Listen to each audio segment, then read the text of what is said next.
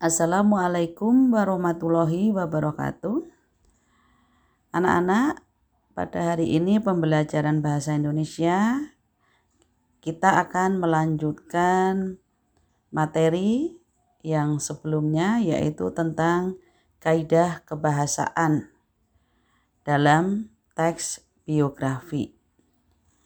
Kalau pada pertemuan sebelumnya uh, Ibu sudah menyinggung tentang kaidah kebahasaan tapi hanya sekilas.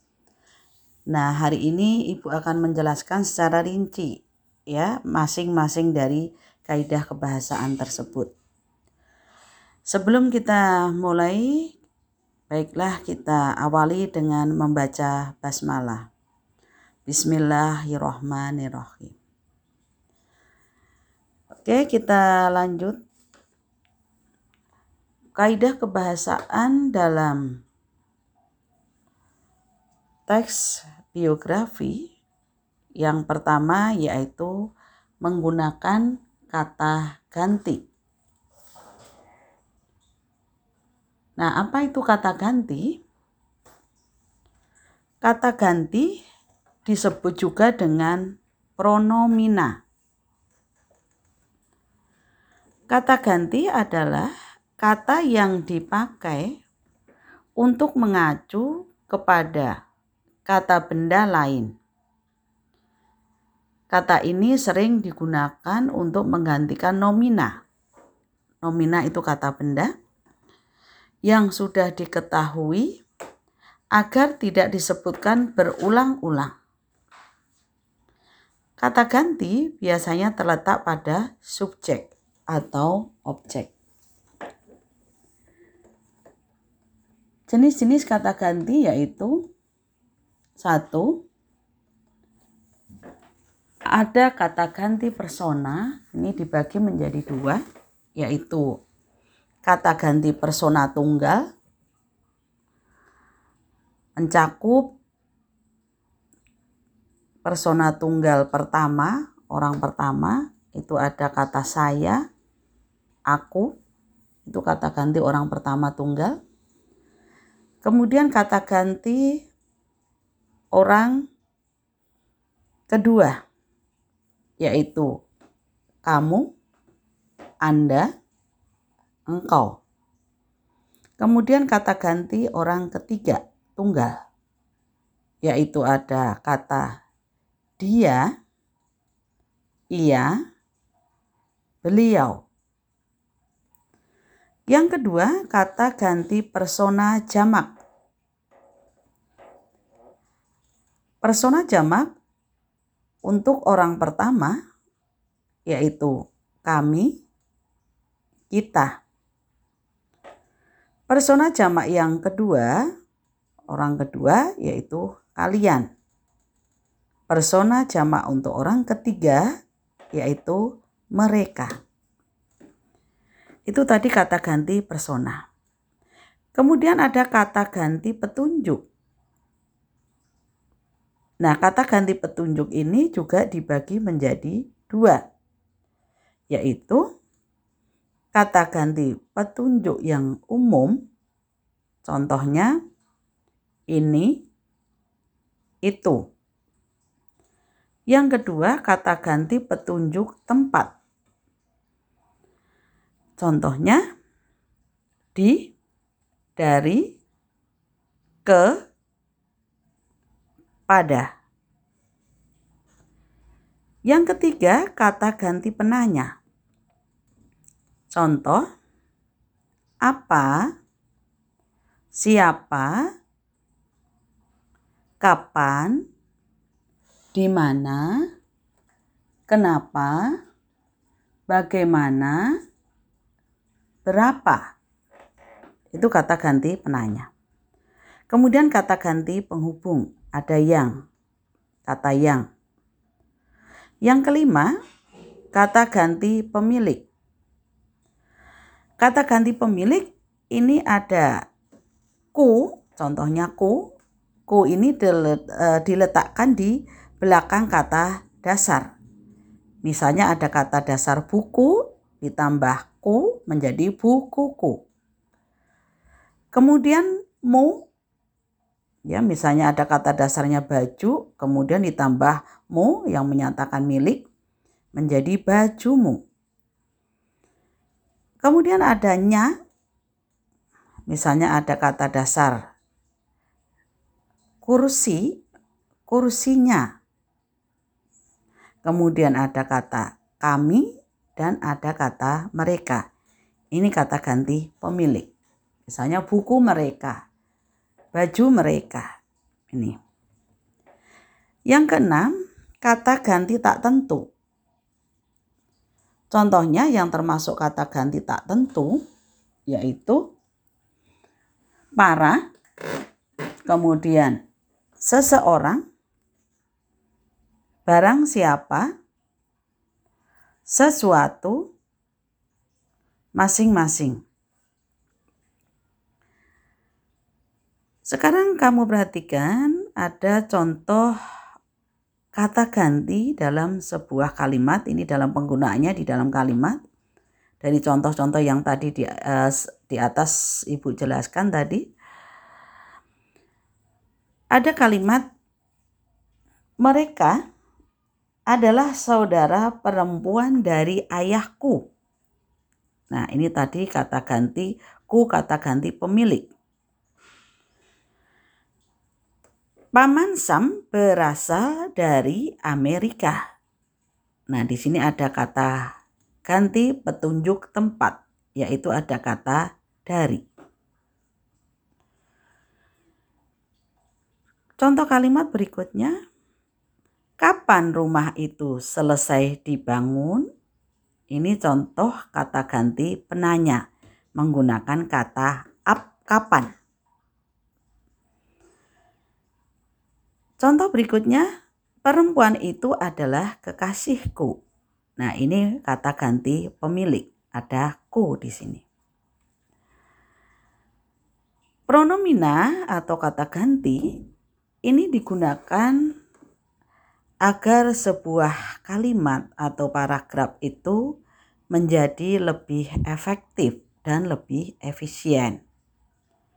Nah, hal ini dimaksudkan agar penulis tidak menuliskan subjek atau nama orang atau benda secara terus-menerus. Dengan demikian kalimatnya akan menjadi lebih lugas dan tidak bertele-tele. Nah, dengan penggunaan kata ganti ini juga akan bisa menimbulkan variasi kalimat sehingga tidak monoton bagi pembaca tidak jenuh atau tidak bosan untuk mendengarkan. Misalnya ada kalimat Ani berangkat ke sekolah. Dia berangkat pagi-pagi. Nah, di sini ada kata Ani, kemudian ada kata dia. Nah, kalimat yang kedua tadi yang Ibu sebutkan tadi, dia ini untuk menggantikan kata ani.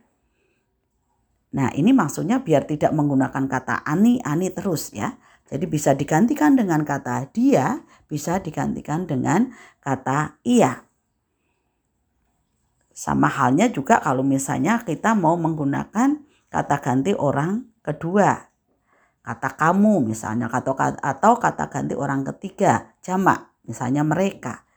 Ya jadi untuk menggantikan biar tidak menimbulkan kejenuhan atau kebosanan bagi pembacanya. Itu fungsi dari kata ganti atau pronomina. Berikutnya selain menggunakan kata ganti di dalam Teks biografi juga menggunakan kata sifat. Kata sifat dalam bahasa Inggris disebut dengan adjectiva. Nah, ini merupakan kelas kata yang mengubah kata benda dan kata ganti. Seringkali dengan menerangkan atau membuatnya menjadi lebih spesifik. Kata sifat ini bisa menjelaskan kuantitas, kecukupan, urutan, kemudian kualitas, ataupun penekanan suatu kata. Definisi kata sifat atau adjektiva yaitu kata yang dipakai untuk menjelaskan sifat atau kondisi suatu hal baik pada makhluk hidup, benda mati, tempat, waktu, dan lain-lain. Nah, pada suatu kalimat, kata sifat itu biasanya dipakai untuk menerangkan kondisi subjek atau objek pada kalimat tersebut. Nah, apa sih fungsi dari kata sifat atau adjektiva? Fungsinya yang pertama menjadi pelengkap atau penjelasan pada suatu kalimat. Fungsi yang kedua menjadi predikat pada suatu kalimat. Berikutnya, ciri-ciri kata sifat. Ada beberapa ciri kata sifat di antaranya. Yang pertama, kata sifat itu bisa diingkari atau dibatalkan sifatnya dengan kata tidak atau bukan. Contoh, misalnya ada kata sifat bagus. Nah, ini sebagai ciri yang pertama bisa dicek, bisa tidak dimasukin dengan kata ingkar tadi. Menjadi tidak bagus. Ya, jadi bisa berarti ini termasuk bagus itu termasuk kata sifat. Kemudian contoh kata baik menjadi tidak baik. Bahagia misalnya. Tidak bahagia. Cantik tidak cantik. Ya itu ciri yang pertama. Kemudian ciri yang kedua bahwa kata sifat itu bisa diberikan keterangan penguat seperti kata sangat amat, paling, sekali, benar. Nah, jadi ada kata penguatnya, kata seperti, kata sangat, kata amat, kata paling, kata sekali, dan kata benar. Contoh, sangat indah. Kemudian contoh yang berikutnya yang menggunakan kata amat amat luas. Yang menggunakan kata paling, paling rendah. Kemudian yang menggunakan kata sekali, cantik sekali. Itu ciri yang kedua. Kemudian ciri yang ketiga bahwa kata sifat itu bisa diberikan penjelasan pembanding. Misalnya, menggunakan kata lebih, kata kurang, dan kata paling. Contoh, sandalku lebih bagus dari sepatunya. Kemudian apabila dibandingkan baju ini, baju itu paling bagus dari yang lainnya. Itu tadi ciri-ciri dari kata sifat ya, ada tiga. Yang berikutnya jenis-jenis kata sifat. Jenis-jenis kata sifat di antaranya jenis kata sifat menurut maknanya atau berdasarkan semantis kata sifat dibagi menjadi dua yaitu kata sifat bertaraf dan kata sifat tak bertaraf. Penjelasannya, apa itu kata sifat bertaraf?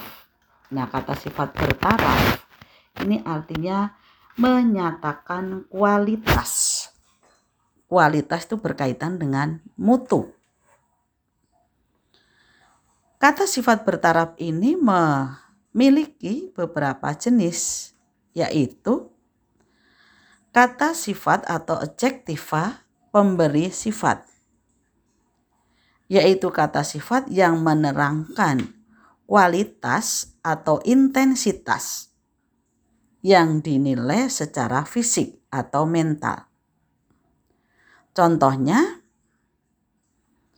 bersih, rapi, nyaman. Ya. Kemudian yang kedua, adjektiva ukuran. Apa itu adjektiva ukuran? Yaitu kata sifat yang menerangkan kualitas yang dapat diukur dengan ukuran kuantitatif. Ini kalau kuantitatif itu berkaitan dengan jumlah. Ya, dapat dijelaskan dengan bilangan. Kalau kualitatif itu berkaitan dengan mutu. Contohnya, ini berkaitan dengan berat. Kemudian berkaitan dengan panjang. Ya, itu bisa diukur dengan bilangan beratnya berapa kilo misalnya. Panjangnya berapa kilometer. Lanjut yang ketiga adjektiva warna. Yaitu kata sifat yang menerangkan warna. Misalnya ada putih, biru, merah, kuning, jingga. Itu termasuk kata sifat warna. Kemudian ada adjektiva waktu, yaitu kata sifat yang menggambarkan masa atau periode pada suatu pekerjaan atau peristiwa. Contohnya kata sebentar, kemudian ada kata lama, ya, itu menunjukkan adjektif atau kata sifat. Yang keempat ada adjektiva jarak yaitu kata sifat yang menerangkan ruang atau dua benda atau tempat. Contohnya jauh, dekat, ya, jauh sekali, dekat sekali, sangat jauh, sangat dekat misalnya. Itu berkaitan dengan jarak. Yang kelima yaitu adjektiva sikap. Artinya ini adjektiva ini menerangkan emosi atau suasana hati. Contohnya ada kata bahagia, sedih, marah, duka, ya, itu berkaitan dengan sikap. Jadi berkaitan dengan emosi atau perasaan hati seseorang. Kemudian adjektiva serapan. Apa itu adjektiva serapan? Yaitu kata sifat yang menunjukkan sesuatu yang dapat dirasakan oleh panca indera. Contohnya pahit, manis, asam, bau. Itu jenis-jenis kata sifat yang menyatakan kualitas atau bertaraf. Berikutnya kata sifat tak bertaraf. Kata sifat tak bertaraf ini merupakan kata sifat yang menjelaskan keanggotaan pada suatu golongan. Contohnya abadi misalnya kemudian bundar. Ini jadi tidak bertaraf ya. Kemudian jenis-jenis kata sifat menurut sintaksis. Jenis kata menurut sintaksis atau letak ini ya sintaksis berkaitan letak atau fungsinya pada kalimat ada adjektiva atribut. Adjektiva atribut yaitu kata sifat yang memiliki fungsi sebagai pelengkap. Ya, atribut itu artinya pelengkap. Ya, kalau kalian misalnya suruh pakai seragam lengkap dengan atributnya. Nah, yang dimaksud atribut ya pelengkap dari seragam tersebut ya. Nah, ini fungsi pelengkap ini untuk memperjelas pada suatu kalimat. Jika jenis kata sifat ini berada sesu, sesudah ob, subjek, bila letaknya setelah subjek, maka sering kali merupakan penjelas dari subjek tersebut. Sedangkan jika berada sesudah objek, maka merupakan penjelas dari objek tersebut. Contoh, dia telah tumbuh menjadi putri yang cantik dan baik hati. Itu contoh adjektiva atribut. Kemudian adjektiva predikatif. Apa itu adjektiva predikatif? Pre Adjektiva predikatif adalah kata sifat yang memiliki fungsi sebagai predikat di suatu kalimat. Contoh, rumah lama itu tetap nyaman untuk ditinggali. Nah, di sini ada kata sifat nyaman, ya, tetap nyaman yang berfungsi sebagai predikat di dalam kalimat tersebut. Berikutnya ada adjektiva predikatif inversi. Nah, ini adalah jenis kata sifat yang juga mempunyai fungsi sebagai predikat pada suatu kalimat, tetapi letaknya pada awal kalimat. Ya, letaknya di awal kalimat. Contohnya, indahnya pemandangan desa dari puncak bukit ini. Nah, di sini ada kata sifat indahnya. yang letaknya di awal kalimat. Ya, letaknya di awal kalimat.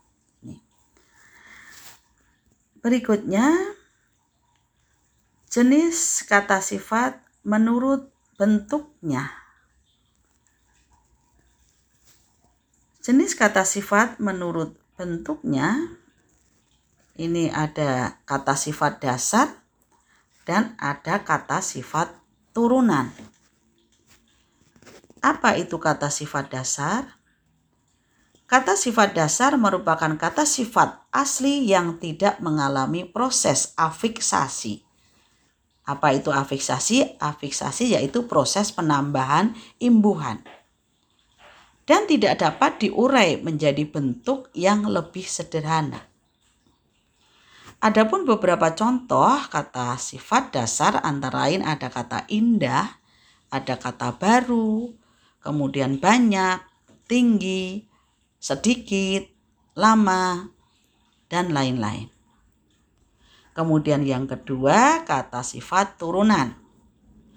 Kata sifat turunan ini merupakan kata sifat yang telah mengalami proses afiksasi atau penambahan imbuhan atau pengulangan atau reduplikasi bisa juga proses pemajumukan dan penyerapan.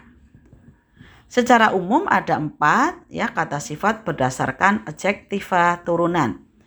Yang pertama yaitu adjektiva turunan yang mengalami pengimbuhan atau afiksasi.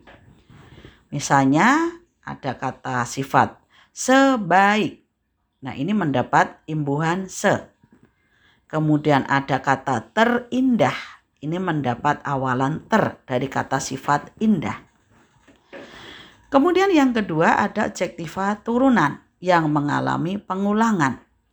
Nah, ini proses pengulangan ini uh, sering kali meng mengikuti pola se plus kata sifat dasar plus nya. Contoh, kata sepintar-pintarnya, sepandai-pandainya, sebaik-baiknya. Itu adjektiva turunan. Kemudian yang ketiga yaitu adjektiva turunan majemuk. Kata sifat majemuk merupakan kata sifat yang terbentuk berasal dari penggabungan dua atau lebih kata sifat dasar yang menghasilkan arti baru atau bermakna berbeda dari kata sifat dasar pembentuknya. Contohnya, lemah lembut, rendah hati, berjiwa besar, dan lain-lain. Kemudian yang terakhir ada kata sifat serapan. Kata sifat serapan merupakan kata sifat yang asalnya dari bahasa asing yang selanjutnya diserap dan dijadikan bagian dari bahasa Indonesia. Contohnya aktif, kemudian duniawi, surgawi, dan sebagainya. Ini kata sifat yang berasal dari asing masuk ke kata sifat serapan. Demikian tadi anak-anak untuk penjelasan tentang kaidah kebahasaan baru dua ini yang ibu jelaskan secara rinci yaitu tentang kata ganti tadi dan kata sifat. Untuk kaidah kebahasaan yang lain nanti akan Ibu jelaskan lebih rinci lagi pada pertemuan berikutnya. Semoga bermanfaat pembelajaran hari ini dan tetap semangat belajar khususnya untuk persiapan PTS nanti dan tetap sehat selalu. Ibu akhiri pembelajaran hari ini. Terima kasih atas perhatiannya. Assalamualaikum warahmatullahi wabarakatuh.